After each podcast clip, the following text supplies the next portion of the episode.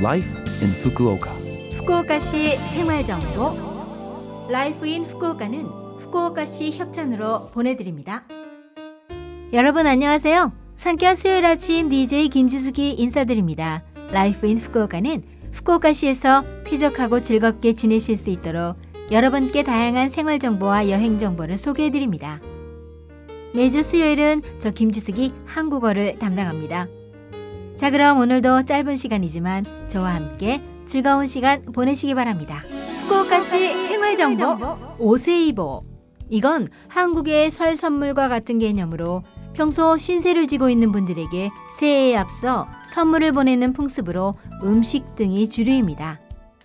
기원은 에도 시대부터인데요.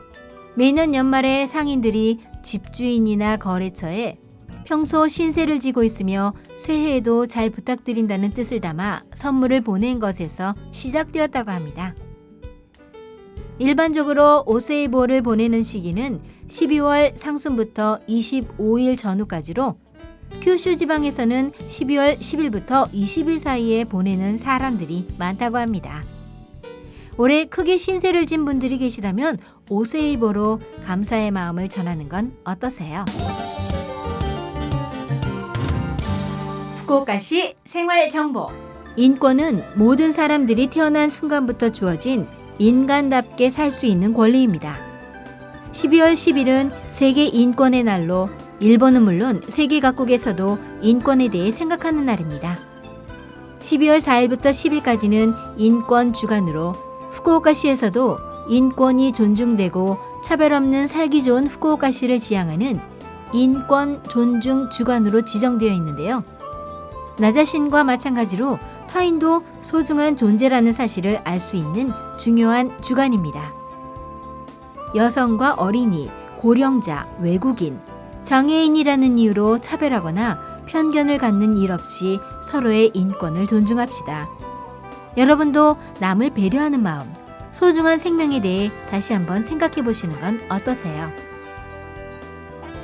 산림과 해안, 하천, 도로, 공원 등에 대형 쓰레기나 가정용 쓰레기 등을 버리는 행위를 불법 투기라고 합니다. 후쿠오카시는 연말 대청소 등으로 쓰레기 배출량이 많아지는 12월을 불법 투기 방지 강화 월간으로 지정하고 불법 투기 방지를 위한 활동을 강화. 경찰과 연대해서 불법 투기가 다발하는 장소에 CCTV나 경고문을 설치하고 순찰합니다.